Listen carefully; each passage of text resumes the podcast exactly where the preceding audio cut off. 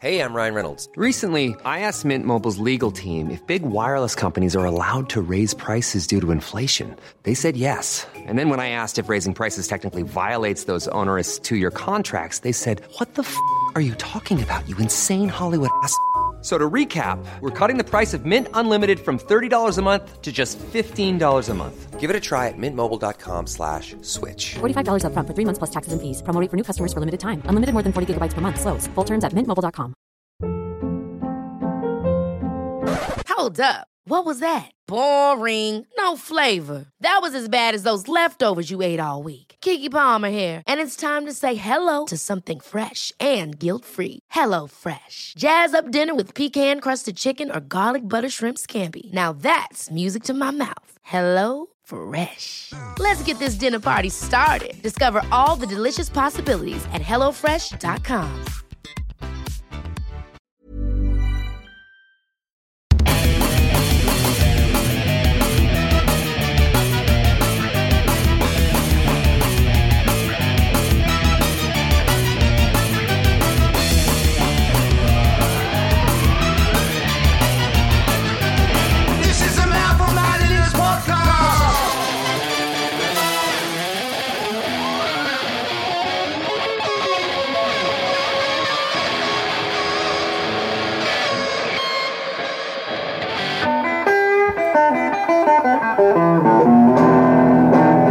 Are we running?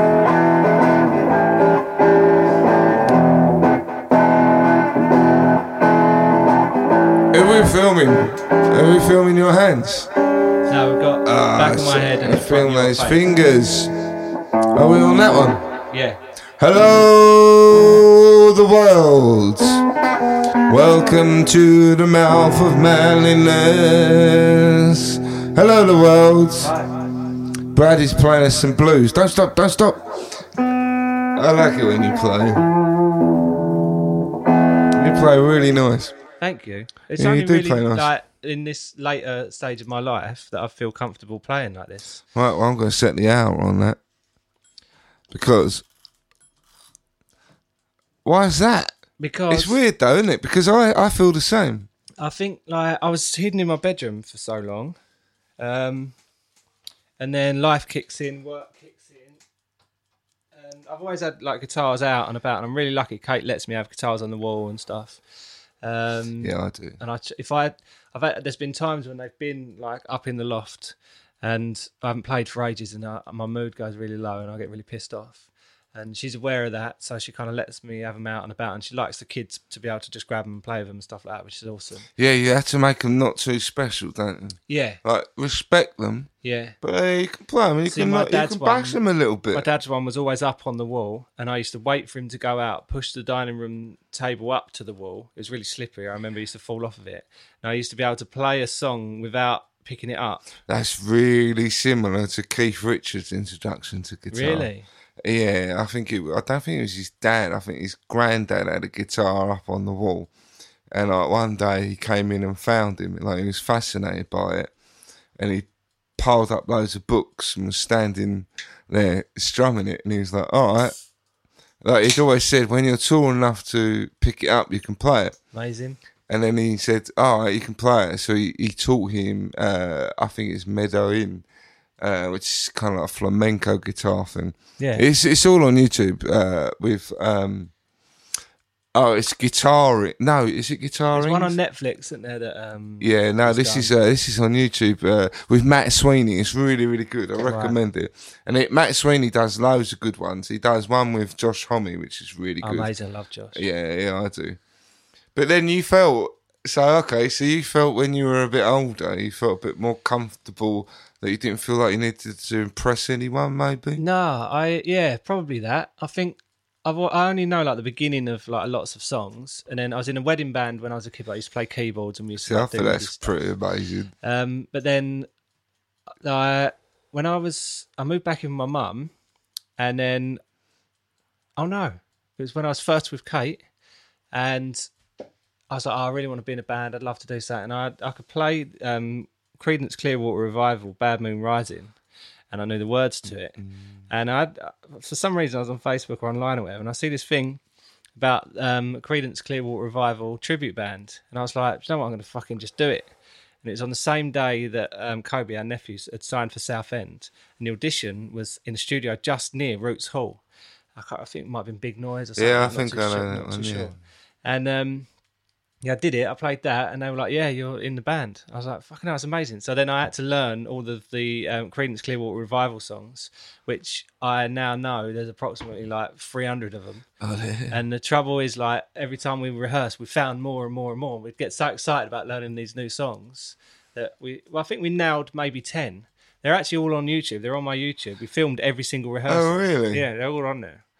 It's funny. Uh, so my daughter did uh, um, a, a local theatre, uh, Thameside Theatre today. She did like uh, an audition for um, Sound of Music, and I was just blown away by her balls. Yeah, Because you know that, like, I, I've like gone and played with bands a number of times, and like uh, knowing that you know if you don't play well, you you ain't in the band. yeah.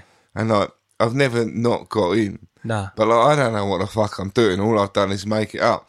But I know that it requires to do that. It requires fucking massive buttocks, Yeah, yeah. Mm. and a lot of confidence. And I really respected it because it was kind of like they get up. There's five people and you're a number and all of that. Yeah.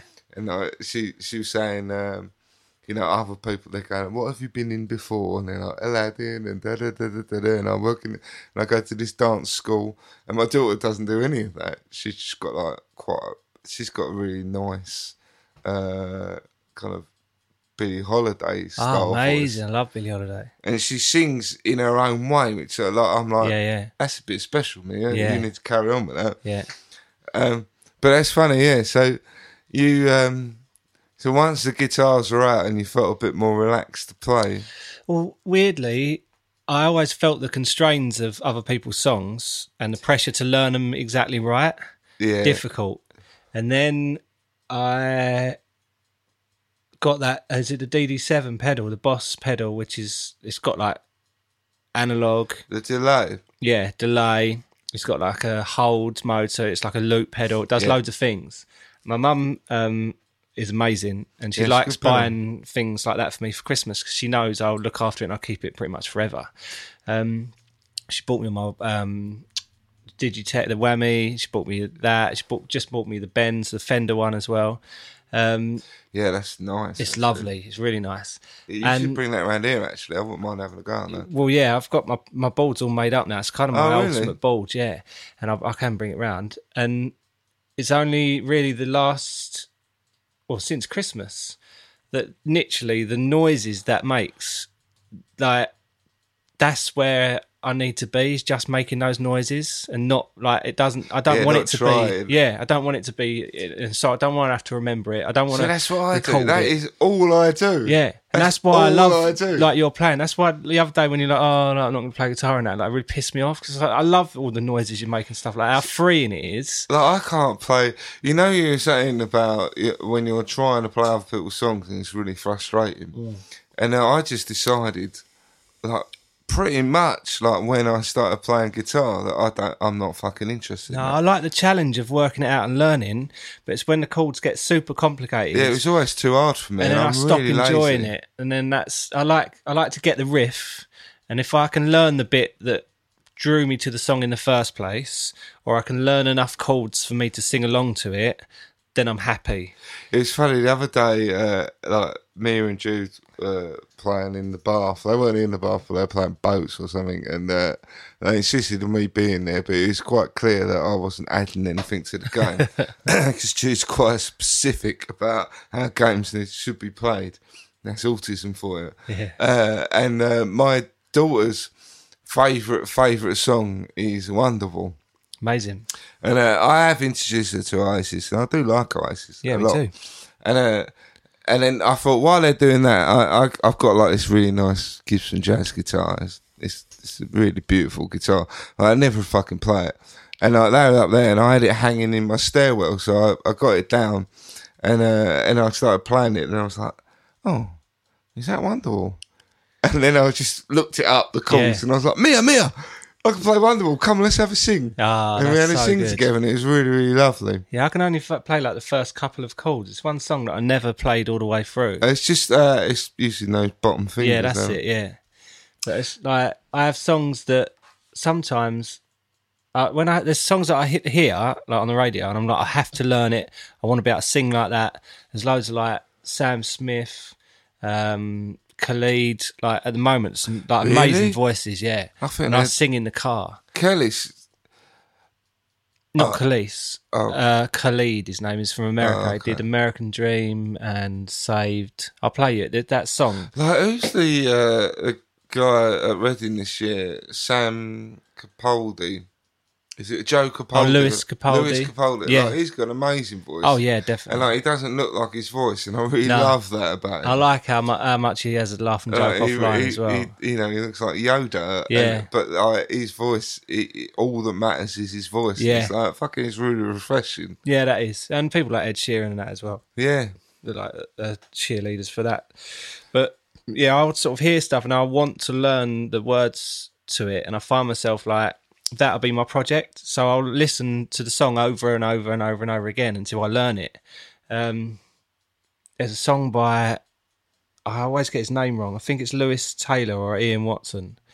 Um, it's recommended by uh, Ricky from the Milk, and He's got an amazing voice. Oh, Ricky, yeah, yeah. So I went to school with him. It's- Oh, did you? Yeah, I went to school with all of them. Yeah, He's got a fucking amazing voice. Um, He's got but a yeah, this- Springsteen about him and as well. yeah, I, I could tell that this is a song that he must love singing. He's got a proper soul voice. As soon as you start singing it, it you kind of like, almost sound like you want to kind of sound like that sort of thing. Yeah. And I set out to learn it on uh, on guitar, and it's really fucking hard. Like I got through a little bit of it, but I lost like most of the chord. Now I wouldn't even know where to kind of start with it, and um, that pisses me off a bit. See, I don't. I just avoid the pissed off and just go.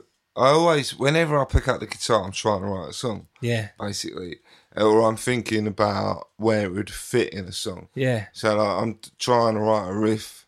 I think, ah, that like, that could be the main bit. And so, where's the chorus going to go? And like, what riff would I do if I did a chorus? And then when you, when you play in a band, like Jim will do something, and I'll go, I could. I See, that's the thing, it's knock that band in there. experience. I could put that in there, For me, I I could go, oh, I could, that chorus would work. All my music I've made on the laptop. Yeah, so I've I've never done that. I've scaled it. Everything else is done. I've done all the drums and everything else, and then the guitar I'll pick up afterwards, and it'll just be like a little lick that I'll do, or maybe like two or three chords. So when I, I tell you what I was thinking the other day, uh, was I, I I've been listening to a couple of our episodes. I don't listen to them all the time because I kind of don't need to hear it because I've said it, and like sometimes just I want to hear myself say it again. yeah, Uh, my wife listens to it and she kind of fills me in on things, and that, that that that works. But I do listen to it. And another other day I was listening. I was it was it was this week. I was uh, walking to the car park, and I listened to it, and then I listened to our our uh, the tune you did. And I just think What it's really like that. Oh, right, yeah, yeah. And I, I just think it's really fucking good. And I, it was funny because when I first heard it, I just instantly went, I don't like it, but it works. yeah. I was like, no, I don't like it. There's loads of things I don't like about it, but it works. And and I was like, it's not me, is it? It's not. It's not fucking me. It's not weird enough. It's not me. But then I was constantly coming back to the idea that uh, it just fucking works. Well, it's set out and as that now, but like, I've gone, I've totally gone beyond that now. When I'm like, how the fuck do you do that? Well, the thing is, like, it come about because it, the idea was that we were going to do something together, and I wanted us to book studio time where we could do it together. But I now know what we would have done is fucked about, and then the hour we would have gone. just got lost in Yeah. And and so, we do occasionally in the room. yeah, which I love. It's It brilliant. is nice. but I just wanted to have something down. So if we did go Yeah. and do that, we'd have something to play along. And you went, well, just do something and don't fuck around with it too much. So I did the drums. I had the drums set up because I wanted like a good solid live uh, rock drum anyway. And I've got that um, Native Instruments machine, like a drum machine. And so I played all I that. know the machine. Yeah. So I played all the drums Good bit. Yeah. and um, I had that, and then I found like a little lick on the guitar and put that in. And you said like, don't clean it up or anything. So I was like, I've got my bass. I played the bass as well in. Oh, see, this is what I wanted to know. yeah, I played the bass in, and then um, Did like, you do the wah wah with yeah, the wah so not with the wah pedal. Because No. you use like the cocked wah sound. yeah, I was. Because you, you, it's slower. Yeah, Like the wah's slower. Than, I was scared to use my wah. I've got a Vox wah yeah, I've got um, a Vox one. Have because I got was a worried. one or a black one? Black one. Cheap one. I was wo- yeah, you know yeah. I'd pay the extra 15 quid and get the silver one. I didn't know. It's, They are the the only reason I ended up with mine was because I told the guy in PMT that I was going to be in a Creedence Clearwater Revival band. I've got X amount of money, And he said and you uh, need a Vox he gave me one. a Boss Overdrive and a Vox pedal, and he said play around with MCA, get on. Mate, I cried when I put it on. I was Overdrives like, fucking tend to be the best. the distortion. sound so good. Overdrives are normally the best. But then like, I had all that down, and then you we had the um, weird noises we made in here. Originally, we were just going to use them, weren't we? And I had intended to have them a lot louder and a lot more prominent through it. I kind of like it that they're just at the end though. Yeah, but I, I kind of they were going to be the main part of all of it. But again, what you hear is just parts, and it was the case. The idea was that I was going to show you and we were going to change stuff and everything else. Um, and then for some reason, I put fucking trumpets in. I don't know why. I love trumpets. Yeah, I really see, like I Mon- don't, Mark and it, Ronson. it's always sounds a bit ska to me. Like we've got Ollie on in like a few weeks, Yeah. and he's a ska man, and Yeah. I'm gonna have to say, I fucking I can't be doing with ska. Ah, no, that's going to be awkward. but like, I'm like, I love it. I really do. But like, it really works. It really, really works. I think you did an amazing job. yeah, As, but uh, in fairness, Brad, uh, you do an amazing job at most things. You, like, I've not seen you do a, shit job at anything. oh, you should come come to work with me, mate. I Shut fucking do all the time. up. but it's because like I, I want it to be good, and I I know it can be good, and I know like in my head I've produced television programs and rock concerts and stuff like that since I was for as long as I can remember, and my dad was one, always one for like pulling stuff apart and working out how it worked and stuff like that, and I'd watch TV and think, oh right, the camera's there, uh, doing this, that I microphone's that up. films. Yeah, constantly. And I've just always done that. And then so when it comes to actually doing it, like I was lucky when I was a kid, when my mum and dad split up, we moved down to Bournemouth and um, we we volunteered in the Regent Centre in Christchurch, which is like a theatre, cinema in the evenings, theatre and stuff Oh, like that. didn't know any of this. And um, we were kids. So our weekends, dad would come and pick us up on like Friday after school, Pick you up from where? uh, Basildon, drive down to Bournemouth, Christchurch. So your dad lived in Bournemouth, your Yeah. mum lived in Basildon. Yeah, Wickford, yeah. And then so he'd pick us up after work, and we'd been at school. He'd pick us up Friday night, and basically we'd have takeaway on a Friday. Saturday morning, five o'clock in the morning, we'd be up down the theatre doing a get in Oh, for whatever. really? And we basically lived at the theatre almost. We had we used to get free dinner uh, at the pub nearby because we were volunteers there, and um, yeah, I'd meet all these people and I'd do sound and lighting for people. I've met like Chris Packham, China Crisis, Paul Daniels. I did sound and lighting because it was a Sunday and it was only me and this other guy there for the um, original Glenn Miller Orchestra. There's only like three of them left. Oh, really? But yeah, there's, uh, it's quite funny because like, how old were you then? I was trying to work this out because I had to write it on a CV for a job that I didn't get the other day. But it's between like the ages of 10 and 15, 16. So quite a long time. yeah, a long time. Yeah. I had like friends there. I yeah, it's like the best time ever. And like, I just, yeah, I had my little belt with my spanner on and stuff like that. And Oh, so Sundays, cool. like sometimes, like because I had a grand piano there, I'd just go down with my mate Martin. We'd have a couple of beers out the bar. There'd be no one else there, and I'd just play piano like all through the night. It's fucking great. And cinema, like obviously, we watch all the latest films when they come in. It was, yeah, it was still on reel when I first went. So there. it was a cinema as well. yeah, it was like one of those places. It's sort of Art Deco, so it was a A lovely old art. Original cinema, and then it was a bingo hall, and then someone they were going to knock it down, and then someone got hold of it, and they were like, "No, we're going to redo it," and it's a theatre, and then the cinema, like we used to, we used to have to fit the speakers because they were on the on the stage, and then bring the screen down, and then we had like five point one surround that was separate from the main desk. So you like volunteered there for like Yeah. five years. Yeah. that's really cool. It's so good. So is that how you got into? That was your introdru- introduction to doing like music and production. Yeah, I think so. Like I'd always done bits at school, Um, because Dad had keyboards, and I remember like this guy come into school, and he had like loads of MIDI drums set up to keyboards, and he was like playing the drums, and it was playing chords from the keyboards. I run home and tell tell my dad, and I was like, he's controlling like things with other things. Like, how is he doing that? And Dad's like, that's MIDI. Yeah. He said, like, it's hard as fuck, but let's work it out. And I was like, all right, we'll give it a go. And we were sitting there like programming everything. I think we managed to get like, we, like we could start and stop from my drum machine to his keyboard. But that blew my fucking mind. I was like, well, this is it. Like, MIDI just syncs everything up, and Yeah. now you just get most machines have a sync. yeah, it's like a time clock. Yeah, I do it with like John, Yeah, and I just go. He keeps trying to get me like if I bring something that's got a MIDI out, he's Yeah. like, "Oh, let's fuck around a MIDI." I'm like, uh, yeah, because the Digitech, the Whammy's got a MIDI out, Yeah. and I've wondered like whether because Jack White uses it. You know, I if you wondered- use it like at the end of the chain, you can uh, MIDI out everything, yeah, and then you can sync it. Um, I don't like doing that though. no, It's not live, is it? No. I, I'm, I want to be playing in the moment Yeah. at that point. I suppose it like if it keeps reverb in time and stuff like that, then it, get- it can be helpful. But like for me, it was just the thought of being able to do two, three, four, five, ten things at once, Yeah. and then to start making records and stuff. So then I basically got any bit of electrical kit I could, and put it in our spare room and started to make a studio. And I we had me and I had a keyboard stand because my dad had a keyboard stand, so we had I had one keyboard higher than the other, so it was like double keyboards up, and it none of it really worked. And sometimes Oh, were I they like good keyboards or uh, no, no, like uh, Yamaha out of Argos? Argos sort of thing. I mean, Dad's one was all right. Mine was not as good, but yeah, I like find little beats on them and try and sort of put them together and stuff like that. Nothing was kind of connected in that. It's all, to be fair, pretty pretend, but for me, it was a chance to still be playing and keep playing all the time. Yeah.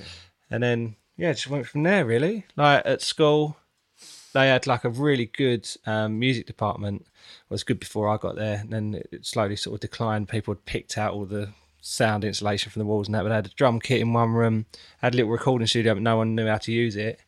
And I would just like find myself just in there, just messing around and pulling stuff apart and trying to get stuff working and stuff like that. And anytime I could, I'd just go in and play the drums and just freight like people would be playing football at lunch. I'd just be in there, fucking You play drums as well. yeah.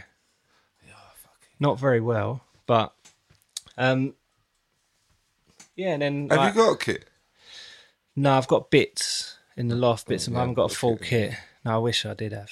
And do you know what? When I'm I like, keep thinking I'd like Jude to play drum, yeah, I'd love Buddy to play drums. just because uh, there's um, like there's a uniformity to drumming, Yeah, and there's uh, like you can make sense of it, uh, and it doesn't need to be. It is expressive, of course, but Yeah. uh, like you know, like within rhythms. yeah. The like, expression well, the volume happens. or the Yeah. hardness or whatever. You can be Like really hit really hard, but still slow. Yeah, to a degree. But I've, when I when I'm stressed, the first thing I think about is going and finding a drum kit and smashing the shit out of it.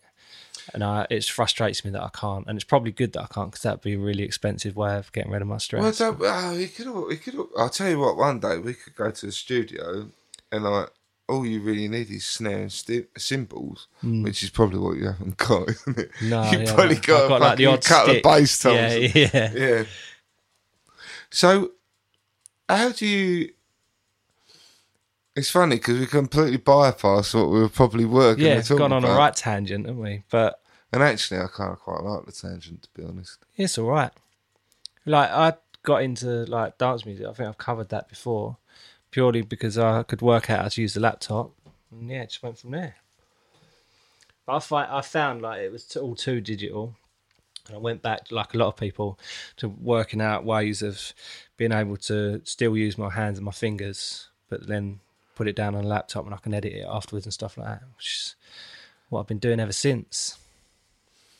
So what is like uh like when you see someone like Liam Howlett from the Prodigy, and I always figure he's got like you know like everything's pads now, isn't it? Yeah, So like a pad's a trigger. yeah, So everything is probably pretty much like right. This song, computer, this song, Yeah. which then makes that pad do that, that pad do that, so then he can do it live. Yeah, you'll probably find they're still pressing play eh, behind the scenes, but it's the same as if it's recorded in the studio. But a lot of tracks are muted out, um, and you can kind of play along with it. But yeah, that pad is then whatever Yeah, the- instrument is selected on that channel. wow. Yeah, Yeah. kind of thing. Otherwise, you'd have to go through every pad and change the setting, the Yeah. sound of everything, kind of thing. So that's where like MIDI, well, it's kind of like MIDI over USB and FireWire now. That's where it is good because it's kind of like you're still getting that live feel, and it's but you're still getting you're still hearing the song as you would have heard it on the radio, kind of thing as well. So Oh, me, of like me and John fuck around with that for hours. One Sunday. Amazing. and I'm like, ah, it's like, right, uh, I've, I've unwired everything. We're gonna use the other mixer today. I'm like, you've unwired everything. so basically, you're gonna fuck around for an hour. Yeah. I'm going into your mixer, so you'll just turn me down Yeah, and I'll just be playing like an unplugged in guitar, and I'll get really bored. Very, very boring, really. But I don't It's mind all creative, because like kind of move along. I see it all as part of the creative process, and I think nowadays, like creative. like I can do the same as what I do on my laptop within reason on iPad and on my phone. Like the amount of times I sit on the train, I just make beats and songs on my phone, and then get back to the laptop, and it, it's not far off what I come up with on the phone. Like, it's incredible what we can do with technology. There's almost like no excuse. Like everyone can give it a go. And No, it's true. And like, you kind of see like the big guitar companies trying to kind of release products that are still guitar-y, yeah, but using the new technology. Yeah, I've got like the iRig and stuff like that. It's got Yeah, like I've all got the iRig. Marshall synthesizer, like all the Marshall yeah, the synthesizer amps and stuff. alright. actually. Yeah, I like like for sitting there I don't like uh, like the guitar sounds on like garage bands. particularly. Some of them are right. If you mess around with the pedals, They just have loads of fucking gate on them, yeah, like to try and take uh, this like the squeals out. And I'm yeah. like, They "Oh, try and keep it a little bit alright." too clean, but the, the trouble is they have to adhere to European hearing regulations and stuff like that. That's why, like, if you've got an old iPad, uh, an old iPhone, and listen to songs really loud. But the new phone, like the volume's a lot lower. It's because of the European standards on hearing. So this, it goes into their um, products as well. Whereas Logic, which is basically an expanded version of GarageBand, you can turn everything right up, kind of thing. Um, GarageBand's a little bit more kind of PC. McCabe was trying to teach us how to use Logic. Oh, cool. He reckons Logic's really good. It's what we use to record our podcast on, mate. Hmm. Apart from if you're going synth heavy, Yeah, is it Ableton? yeah. Ableton Live Pro Tools is like the ultimate one, really. But I like Logic. It's I've it's what I've always used, really. So Yeah, yeah. Oh, McCabe was going like right into Logic Mm. and go, right, you could do this, you could do that. And me and John just go, we can't do what you're doing.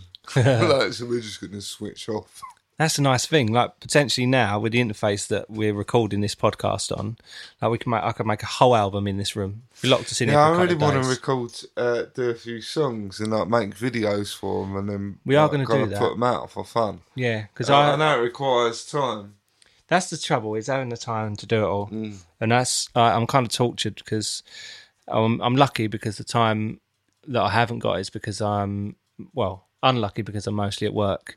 But the other time, obviously, I'm with my kids and my family, which I love. Um, it's just a shame that anything like this does kind of encroach on their time and not on work time. But as you know, I'm trying to sort of switch that up and change it Yeah, up. it's weird because my nowadays I've got much more time, Mm.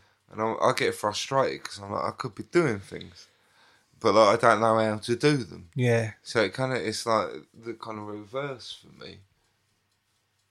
Yeah, it's very difficult. what? Because like the kids are older, you're Yeah, kind of yeah, so settled it's in just a bit easier. But then I'm like, oh, I don't know how to do it. Mm. Because I'd almost like, yeah, I'd do editing and I'd do things like that and get get the films to Boston, but I'm like, I don't know how to, Yeah. and it, it's frustrating as It hell. is a bit of a ball ache, but it's it's good because it's what we're doing, and that's why I like it. Well, it is all good. I do feel like we have. A, feels like something bigger than us, Yeah, it does, and that feels good. and we've had a it? nice response. Yeah. So um, Uh, whoa. so I just felt like saying hello to Boston again. Yeah. Um, so uh, our last episode, uh, we had my friend Darren Garwood on, and it was really, really uh, inspirational, but really, really kind of like uh, like heart wrenching and Yeah.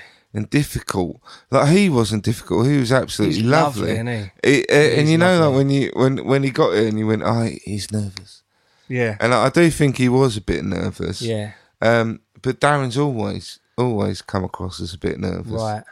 And it's just because I know him so yeah, well. Uh, but um, he kind of told us the story of his life with his kid and how how painful and difficult that is. And um, it, it just makes you really put things into perspective. Totally. And I, I think is when when I hear things like that, I I feel really humbled, but I also kind of think like I feel really lucky to be able to hear it, Yeah. and I also think uh, I, if I was lucky enough to hear it, I should be good enough to um to get something from it Yeah. I got loads from it. so you know, like you just think, no, that's true. My life's better. And as much as I do believe that all of our problems are relative, but when you hear someone who's going through much, much bigger problems and really, really awful things, like I just think I can't sit there and hear it and not, not kind of take action on it. Yeah. Like it would be disrespectful for me to hear someone be so honest and then go, "Oh yeah, oh yeah, oh, you know, oh poor me." Yeah, that's a nice story. Like, Yeah. No, I'm Yeah, like, you know, I'm, I'm having a hard time as well. I'm pumped by it. I'm inspired. It just makes you think, oh fuck it, man. Yeah. Like, uh, I can if I can if he can raise above that, I can raise above whatever the fuck I'm doing. totally. Totally that. And it's yeah, it does. It lifts you up. And um, Darren was really positive, wasn't Yeah, he? he He was amazingly positive. Even things like, like when the kids are naughty and stuff, and you think, oh, you're this and you're that, and you think like, I'm privileged to the fact that Buddy has just jumped off the settee or whatever, and like, the, like we were saying, the smiles and stuff you take for granted. Yeah. it's just like it shifts your perspective so much. It's incredible, it really is. I know, and it, for me, like, um, I just feel like through the podcast, it'd be really nice uh, to be able to give people something. Yeah, So, all right, sometimes we, we are sitting here and we're moaning about our fucking lives and our own shit. yeah, But even though, even if we're doing that, the idea is, is that other people might hear it and go, "Well, yeah, I have that as well," and like they're like they're still like being productive. I can be productive. I can do something, yeah, and it's really frustrating. I was talking to my mate uh, Mark at work, and he was saying one of his friends has been struggling with anxiety for years, and um, and it, he's, he's always goes to talk to him, and he, he won't like. So many people have turned their back on him now because it's just frustrating, and that's understandable. And he's really frustrated, but he tends to like leave the room and feel awful about it. wow, And I'm like, and it, it, like uh, kind of what I was saying to Darren is that you don't need to feel bad about that. no, You've done something. You've made an effort. That person essentially is going to have to do it for themselves. But at least you've given it a go, you know. Yeah. And you don't need to walk away with all of that. Uh, walk away with the emotions as well. no. You know, like you're doing a good thing.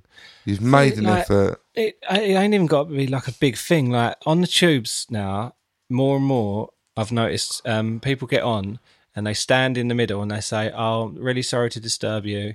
Um, going through a tough time at the moment. I'm currently homeless. I'm looking for some money, um, just so I can get something to eat later on and possibly find somewhere to stay." Um, and that's happened like on most of my journeys this week, and no one looks at them when they're talking. They all look down, they all look at their phones, or they all look up at the carriage. And uh, each time I've made an effort to look at them in the eyes. I'm not saying I'm any kind of hero because I was aware that there was a couple of times when I thought, oh, like, I, um, maybe I should like not say anything. Like, I'm, I'm, I haven't got any change, so I, I'm worried about what to say. And I was like, I'm just going to say, I'm really sorry, I haven't got any change. Yeah, Ho- like, what I do. stay safe or whatever. And But just acknowledge that they're the woman was like, she like, mouth, thank you, and like. I was probably like one of only like forty people who just give her like it was a bit of eye contact and a smile, and that's all like that was enough for us. I know obviously wasn't, but like it was more than those other fifty odd people had done.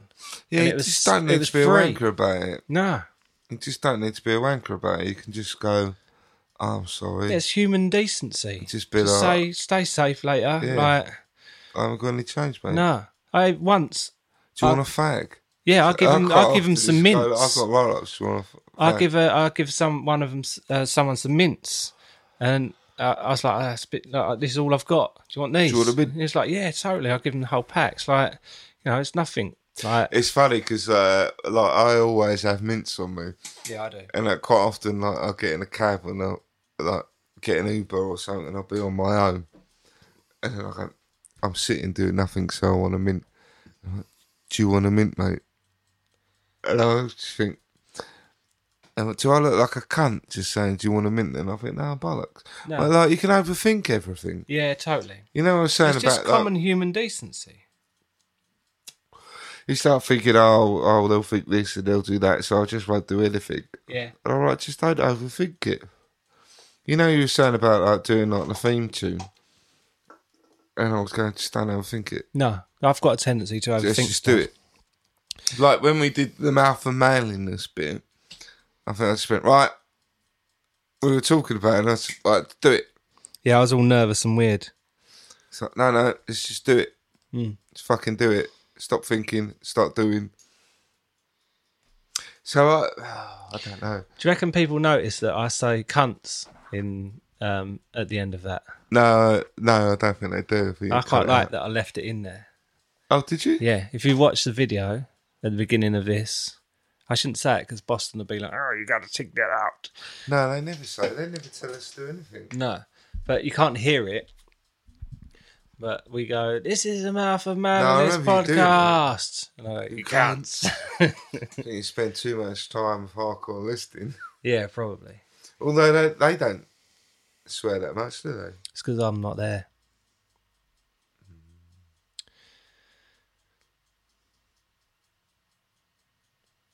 That's the longest silence we've had. It is. It is. We were talking to Darren about your band and you playing the other week. Do you still play with them regularly? Yeah, no, we still rehearse. Uh, oh, well, at least once a month. I'm seeing Jim on Friday. I still see Jim quite a bit. I love Jim. Oh yeah, Jim's been really supportive actually.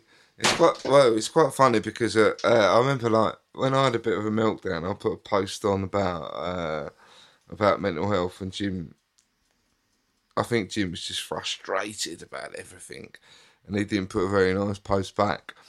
Um, but actually, he's been really lovely most of the time. Yeah. Yeah, people have good and bad days, don't they? Yeah, yeah, they do. It's funny. So um, I've uh, I I've been in touch with a uh, hair clinic. Oh yeah, what's so happened the other day, I announced on Facebook that um, like to think twice about Propecia.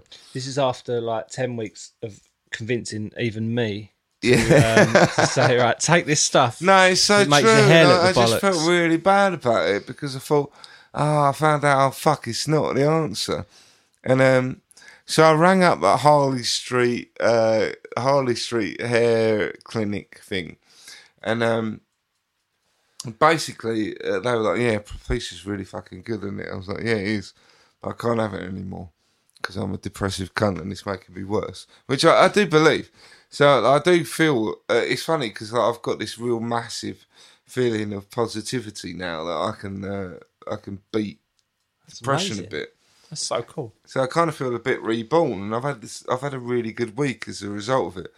And then, um, so I sent them pictures of my baldness, and uh, they went, "Are you not bald enough, like for a hair transplant?" Brilliant. So um, what I'm going to have now is what they do. They um, they take blood out of your arm, and then they uh, spin it in machines, and it separates the blood from like the platelets and the plasma, Yeah. and then they separate it again, and they get just the stuff that makes your hair better, and then inject it into your head. Um, and it's four hundred quid. Wow. Yeah, I'm kind of, I'm a bit. I mean, you have to get it done twice a year, and I was looking online about it, and women, uh, a lot of women get it done to um, sort out their complexions, and um, um, Kim Kardashian had it done when I her thought you were face going to was say in Kim blood. Kim Jong Un or whatever his name is. So then I was like, oh fuck, I'm having something really fashionable done, but it's weird That- because it's like uh, they're like, oh yeah, get it done, it's really good, and then at the same time, you look into it and it's like, oh, it's really new. Yeah. Like, is it going to work or not? But I'm, I'm going to do it. Fuck it, I'm do it. I don't know. Like, obviously, the process isn't natural, but like the fact that you're putting something from yourself inside yourself again, like I think that seems all right. I think that sounds a lot better than like a lot of other things. Yeah, well, I just figure, fuck it, I'm going to do it. Where are you worried about anyway? Because you're not actually bald. No, I know, but no, I'm really, I have really thin hair. If I haven't got, if I haven't had tablets, my hair would be really thin. Oh, what is it like? More like receding. So I've got like a circle. Oh yeah, I've got that. Yeah. So uh, if my hair's um, really thin, that circle's like it, it looks really thin. Hmm. And basically, they were saying, "Oh yeah, this will sort out thinness. It's fine." Wow. So I'm like, "Yeah, I'll fucking do that." Then. Yeah. I'll do that. That sounds all right. Better than that thing you were saying about where they like get hair like from wherever and they From plug the it. back in. of your head, and they, then they uh, put it on your front of your head. Yeah. But it's permanent, so I was like, "Oh, that would be more like that would be a bit harsh, It sounds fucking gruesome. and it'd be hard work and gruesome. But at least it's just once." Yeah, I guess. so. like having loads of injections in your head. Yeah, I'm not all out for loads of injections in my head. Mm. Or just don't do anything at all. No, I'm not going to do nothing at all. Take action on everything, brothers. Yeah, I guess so. Always. Yeah. Because basically, if you sit back on it, I'll feel fucking miserable about it, and then I'll get miserable again. Yeah. And at the moment, I'm feeling pretty good. Yeah, it's true. Feeling pretty fucking chipper. You look chipper, mate. Yeah, I'm doing pretty good at the moment. That's good. I have. I've been singing songs to myself and everything. I've started doing that again. It's magic, isn't it? You're getting better. Yeah.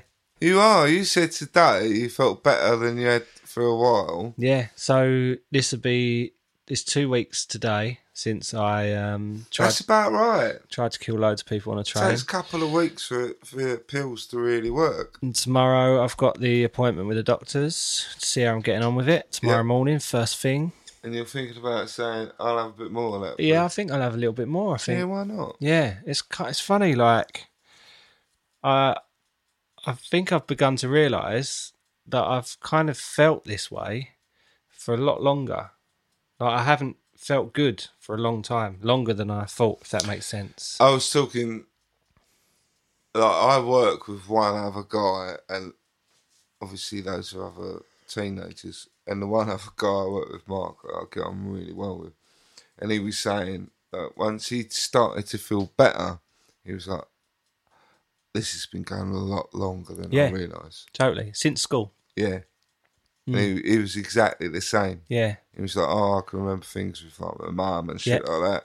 And like, so now when he talks about it, I'm like, "Well, that sounds similar to when you were like that's an issue, but that sounds really similar to the issue you had with your mum." Yeah.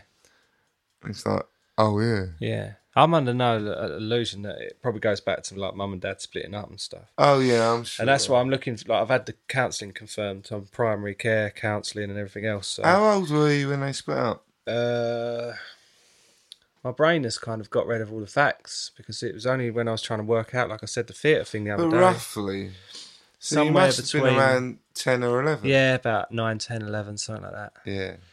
Um, yeah, I don't remember it being that harrowing. Yeah, we got double holidays, which was nice, and two Christmases. So Yeah, but you have to think about uh, at ten or eleven, like you're you're hitting puberty. Mm. So basically, even if you didn't recognise it, it's amplified Yeah, just by the bare fact that you're going through so many Oh, changes. I'm under no illusion that it's had a lot. It's it's had a profound effect on all sorts of things that I'm probably not even aware about, and I'm looking forward to unpicking it. To be honest, because I've processed a lot of it in my own way, uh, and I did a bit of um, drugs and alcohol counselling um, at Oasis in Thurrock for a little while. Not Oasis, Mind. No, it was Oasis. Yeah, Oasis used to be uh, the adult. Um, so they had that in Southend as well, and Oh, right. Essex. Like the adult, uh, like where you went if you had drug problems. Mm. But I had like an, some amazing breakthroughs in just the short, was it six sessions or whatever it is? I think it is CBT, Yeah. uh, six or twelve, six. I think it's just CBT. CBT is very much uh, is solution focused. Uh, very much on right.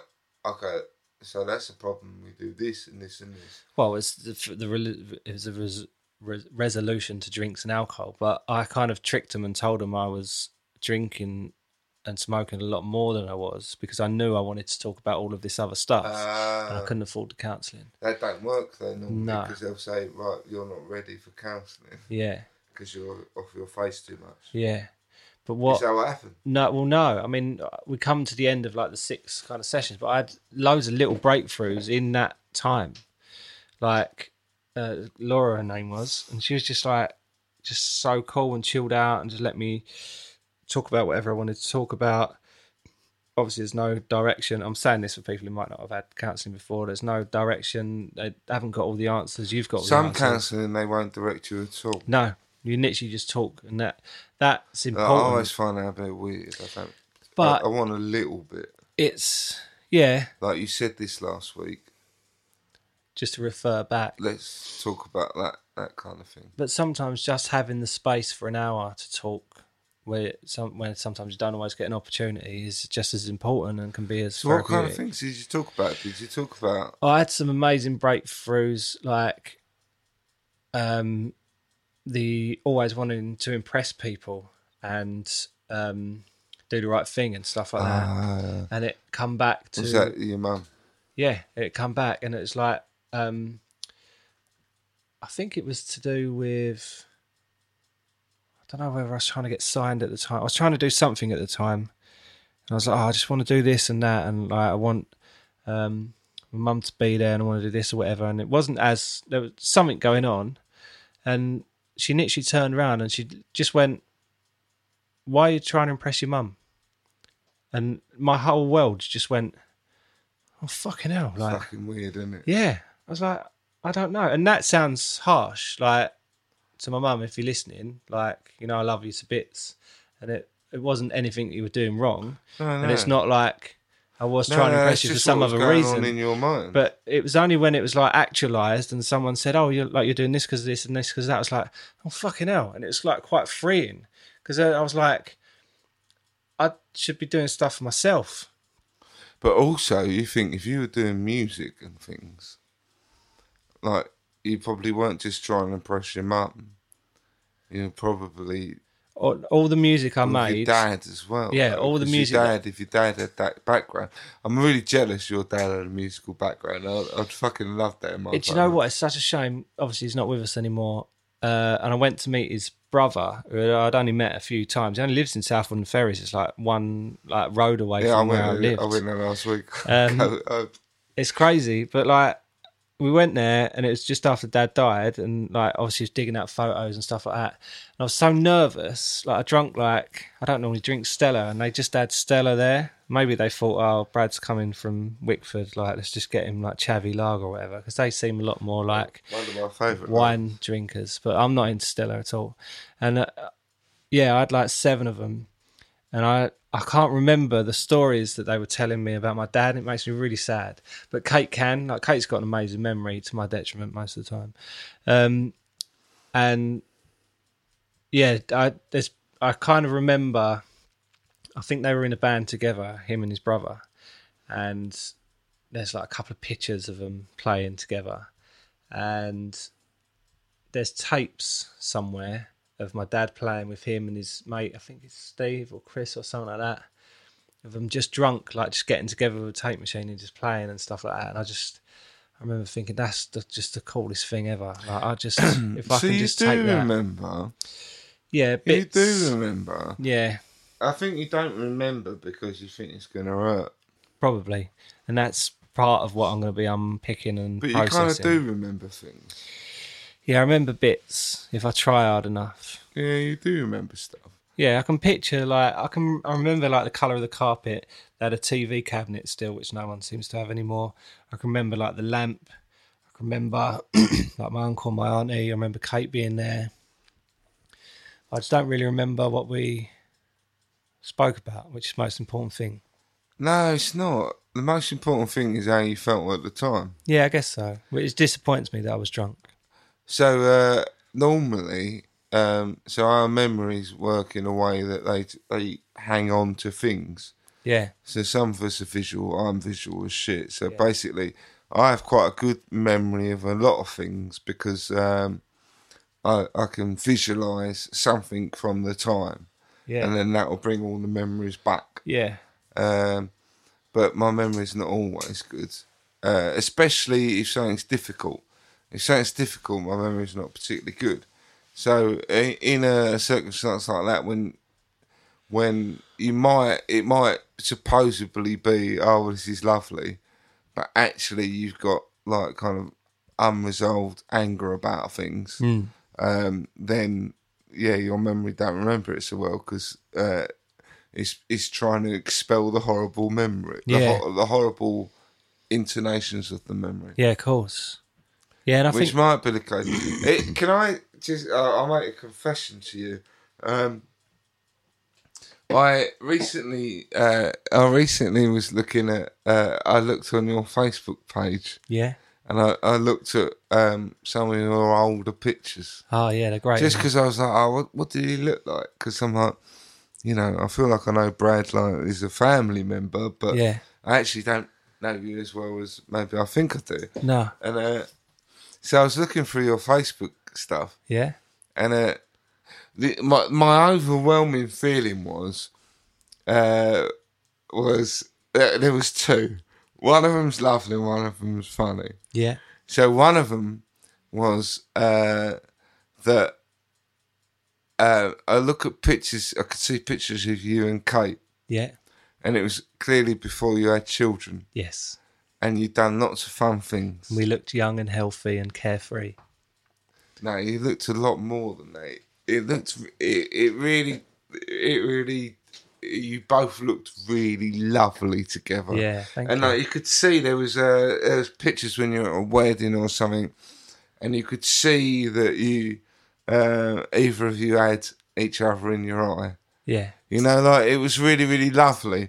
And there was moments when you could see her looking really proud to be with you. Ah, And uh, and uh, so I thought that was really lovely. that is lovely. That's worn off now, but thank you. No, but it was really sweet, and she looked really good with short hair. Yeah, no, right? Really she doesn't believe me. pull off. No, she looks amazing. Really difficult to pull off. She looks amazing, she and she doesn't does look. Uh, she had that kind of. Um, Kind of rocky still, but still classy. no, it was more. Uh, it was more of a sixties style. Yeah. Uh, yeah, it looked good. Yeah. So yeah, she Do you pulled know, that off, um, which is quite rare. Do you know Jeff Ginsburg? Uh, I yeah, I know his sister. I went to school with her. I don't know Jeff. Jeff Ginsburg cut her hair like that. Oh really? He was working for the girl from Hollyoaks. Uh, she had a hair salon up in Oxford Street or something, and um, he'd always have like training It's days. just basically a pixie cut, yeah, I think so. Yeah, but with a slightly longer Yeah. fringe. See, I am the most female man. yeah. No, but I love hair. Like I know, I always Yeah, noticed that. no, I noticed The that. second I she had noticed that cut, I was um, I was in Yeah, bits. it I was like, "You look fucking amazing." And like those photos of her, like I think we went on holiday somewhere. We- really nice. Around that time, we were just taking loads and loads of photos of each other, and yeah, she looks, she looks, she looks It beautiful still now. looks nice now though, because I uh, when you put those pictures up of um, everyone in t-shirts, and I thought she looked nice. Yeah, she's beautiful, my wife. I'm really look lucky, nice. very, very lucky. Yeah. So the and then the other thing that I, noticed from looking at the pictures My brain's now scrolling through loads of images. I'm not ashamed of any of my Facebook was uh, um, was just that you were trying to look uh, in a lot of the pictures you were desperately trying to look cool. Oh, yeah. failing badly. Yeah. and it's really funny because uh, um, like and I did exactly the same thing. And then when I look at the pictures that we've done together, yeah. I'm like, all the best things about you are not that. It's like I just like you just look really fucking. I think in the photos that we've done together, I'm like, Brad looks really fucking cool, and like, and it's just it's almost that you're not trying. I don't feel cool. No, but you do look pretty cool. Oh, that's like the beard looks really nice. Yeah, but and that's thick, like pretend. and like you look kind of like. Uh, you just kind of look like I don't give a shit. I am who I am. I think yeah, And, I, and that really comes through. yeah, that makes sense. I've got, I've, I am a bit. I've stopped giving a shit a lot more, especially in like the hair and beard and stuff like that. I must admit, No, I just think you look it's cooler just for it. easier. So maybe you should. Uh, oh, it goes back to my biggest bit of advice ever: is stop fucking worrying and, Yeah, and just you are right. Like, stop giving the shit. and Stop 'Cause I- worrying about the, the details. irony is, the photos I thought you were going to talk about were the ones of me in a dress in Ibiza, where Fun Ketamine Brad was uh, was around, um, or the ones with me in a dress on my stag do. Um, there's some really embarrassing ones if you go all the way back. I'm not embarrassed of them. I had a great time, but um, that was like false confidence, and now it's kind of like I feel like I would do that stuff anyway, but I I could seriously do that without having a drink.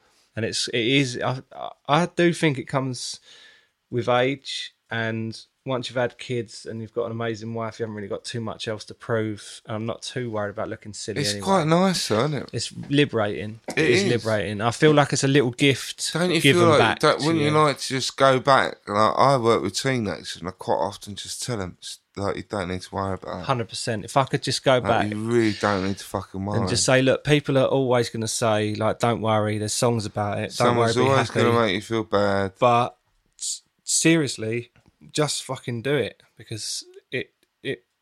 it I, I still wouldn't have listened, even though I thought I didn't care at the time. I thought I was all carefree and everything, and I remember. No, I had- no, no. I had this job, and I um I was looking after like two teams that were working together, and um. I thought I was like carefree and positive and everything else, and then we were chatting away in the tea room or whatever, and someone said, "Oh, well, you're um, quite negative, aren't you?" And I was like, "No, am I?" And the other bloke was like, "Yeah, yeah, you are quite negative." I was like, "Fucking hell, am I?" And it was, all, I, I, you know what though? That was kind of what I was trying to tell you on the text about work. yeah, Just like don't once you get into that trap, like uh, you're there. Yeah. And then all and like work is like unavoidable. and at work, You have to go to work, I am, and it's up to and it and that goes back to the adage of it's up to you. yeah, and I, You've got to be there. it still feels like I have to kind of play that role, and like I am a bit negative at work, but then I kind of have to be because it's fault finding, and you have to go and have these meetings and and everything else, and you there you kind of have to. I have I find myself having to play that role, but ironically, the last two weeks. I've literally walked into the room and said, "I don't give a fuck now. What's Yeah. happened?" Like, and this week I've been threatened with And you just go court solutions. cases and stuff like this. I've had probably the worst week this week than I've had the whole time. But I've literally gone, right, that's fair enough. You want to say that, you take that, or fucking put it in an email, or it doesn't mean anything. I've had the confidence to actually start standing up for myself. Don't care. It's fucking magic. Like, it is like a superpower. And just strutting around almost like arrogantly, going, yeah, whatever, just fucking say what you want. Because like, I've lost all interest in everything. But what's really powerful about that is that other people then, when they they won't bother to come to you for an argument no, because you're like, I, I don't fucking care. Yeah, it's got I no find weight. that at work, people are like they don't bother to like.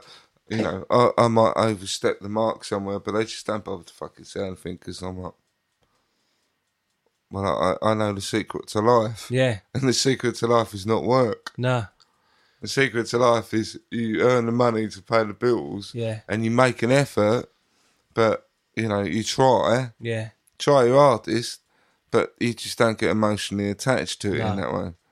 And that's what I was saying. It's like you have to go to work. yeah. We have to go. We I, have to. I love bills. We have got children, I, I do. and like- we're not lazy. And we, it's not like we don't give a fuck. No, But um, you can shift the focus on how much emotion you give it. Yeah, I've always given everything like a lot of emotion, and even when like we're at the, we had studios, I've had studios where I've lived in, I've had studios where I've had to go to work in, and like my first lot of what I would consider work, even though nine times out of ten I wasn't even being paid for it, but I was still treating it like work. So I'd be at studio for half six in the morning. I'd make everyone else breakfast before they got there. Like I would literally treat it like a job, even though we were looking back, it was we are just making silly little records. But for me at the time, this was it. I'm I'm going to put everything I can into It takes the fun out of it, though, doesn't it? Yeah, but while everyone else was having fun, I was the one pressing record and recording it all. Because if we kept having fun, nothing would have got done. Yeah. and I think I've had a whole lifetime of doing that. And now I'm kind of at the stage where it's like, like even with this, like there's a couple of times on the one that we just recorded, it stopped recording. It's done it twice. It's done it the last few times. Oh, really? Yeah, but I can cut it together. I'll make it work, and no one's going to notice. And it doesn't matter. Yeah, just get it done. I mean, it matters a little bit more on Darren's one because it was right in the middle of the most heartfelt bit of story that he said in the whole thing. But I'll be able to cut it together and make it work, and it is what it is. just get it done. No one's even going to know. It's not meant to be a fucking chore, is it? Like, No. like in many ways, life isn't meant to be a chore. I think you get that from podcasting, though. Like we, this can be as professional or as unprofessional as we want it to be. We've lucked out. we've got the balance. Like, like I said the other day, we can. It's kind of a bit sort of punk and a bit junky, but it's still professional because we've got the sound quality and the cameras and stuff like that. So that's the right sort of level. If we were all like, if we were completely sort of punky and ah fuck it and everything else, it wouldn't have got as far as it has. But if we were too sort of like sit straight, face the camera, let's spend 400 quid on a microphone and get it right and everything else, and just talk about mental health, that wouldn't have worked either. It would have been too far the other way. That's why this is working because it's a, a combination of all of that balance. stuff. And I know I need to relax a little bit more, but ultimately it's going to work because of that reason. But that's probably because uh, we've. Uh, well, that's the influence of us both. Yeah, It's me just going. Just get. It does just get something out. which I need. uh, and me, you know, uh, and and you go, no, I want to do a good job, and Yeah. you know, and that's why like the filming and all that looks good. Yeah, Because if it was me, it would have been one camera. yeah. So it needs you Which, need, believe me, I'm tempted to do. It'd be so much easier for me. but you need, but you need the push and pull, Yeah, and um, and that's that's good collaboration. Isn't It? Yeah, and it sets us a little bit apart from other people who have just got one camera. And I'm totally cool with one camera, believe me. But it's It'd kind of so metaphor for life in many ways. It's the idea that um, you know sometimes you need to roll with it, Yeah, and sometimes sometimes you don't, and it depends how much it matters to you. yeah. Don't even like. I mean, I'm lucky. I had a lot of this gear already, and I've, like I said, been thinking about all this stuff since I was a kid. But like, it's not even hard what we're doing, really. Like we we've had to work it out. We've had to make mistakes, and we've had to do things wrong and fuck it up. And Yeah, we things did are have a broke. good couple of Everything like months of boring it out. didn't yeah, and just getting it worked out and everything else. But like ultimately, if you've got something that records, then you can start a podcast. Like Yeah, you just need like you just need why like iTunes. Like you can do it without Acast and all the sponsors. You can, you can just with iTunes, you can get an audio file. You can send it to them. They'll approve it, and then it's just there. It's there. Uh, It's, it is as simple as that. And there's a lot more information about it um, at the moment, and it's getting easier and easier to do. And I think it's great because everyone can have a voice now. And Yeah. it, obviously, if you're trying to get numbers and sponsorship and make a living out of it, it does become a little bit harder. It does become a little bit more involved, but it doesn't have to be like that. I do want to uh, have sponsors. And Oh yeah, no, totally. But I'm just saying, like, if people think, "Oh, I'm not going to do it," no one's going to listen to it. People will listen to it, and it doesn't matter if only one other person listens to it. You've done your job because you've got a podcast online that someone else is listening to, and that might even be your mum. But your mum will tell Karen from accounts that who you don't know, and then Karen from accounts is listening to it, and then all of a sudden a stranger is listening to what you've just said, and then you'll just be rushing the buzz of that's that. kind of what, uh, like, in fairness, that's kind of what um, the but what I get out of it is Yeah. the fact that um, a stranger has listened to it. Like, I, I imagine more strangers listen to us than uh, people we know. How many people do you know in Iran? None. Nor do I, and they're like our fourth biggest listenership. That's fucked up. so a stranger listens to it and gets something out of it and listens to it again. Yeah. Like, uh, that's pretty special. Yeah. Because we're not trying to do anything. Like we've got no script. I don't know how the hell that hour uh, just come out of us. I know I kind of lost it uh, in the early bits, and then it was like, oh no, I just fucking love it. It's brilliant. It is good, and we hope you love it too. So, um, oh, uh, thank you, thank you for listening. Thank you, you, for watching, and um, yeah, that's the end of another hour. We just had a pretty intense two hours, and um, that's kind of as it should be. Yeah. But yeah, pretty intense. I'm uh, a big Pretty sweaty good. mess. You don't look that. Let's Right, good night. Thank you. Love you. Bye.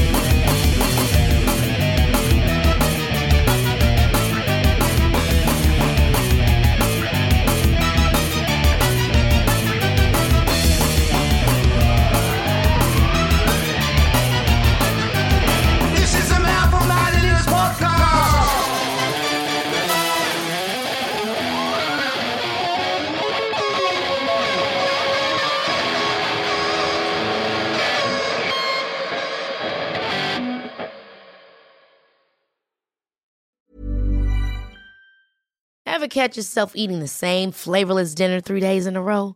Dreaming of something better? Well, HelloFresh is your guilt free dream come true, baby. It's me, Keke Palmer. Let's wake up those taste buds with hot, juicy pecan crusted chicken or garlic butter shrimp scampi. Mm. Hello Fresh. Stop dreaming of all the delicious possibilities and dig in at HelloFresh.com. Let's get this dinner party started. Mom deserves the best, and there's no better place to shop for Mother's Day than Whole Foods Market. They're your destination for unbeatable savings, from premium gifts to show-stopping flowers and irresistible desserts. Start by saving 33% with Prime on all body care and candles. Then get a 15-stem bunch of tulips for just $9.99 each with Prime. Round out Mom's menu with festive rosé, irresistible berry chantilly cake, and more special treats. Come celebrate Mother's Day at Whole Foods Market.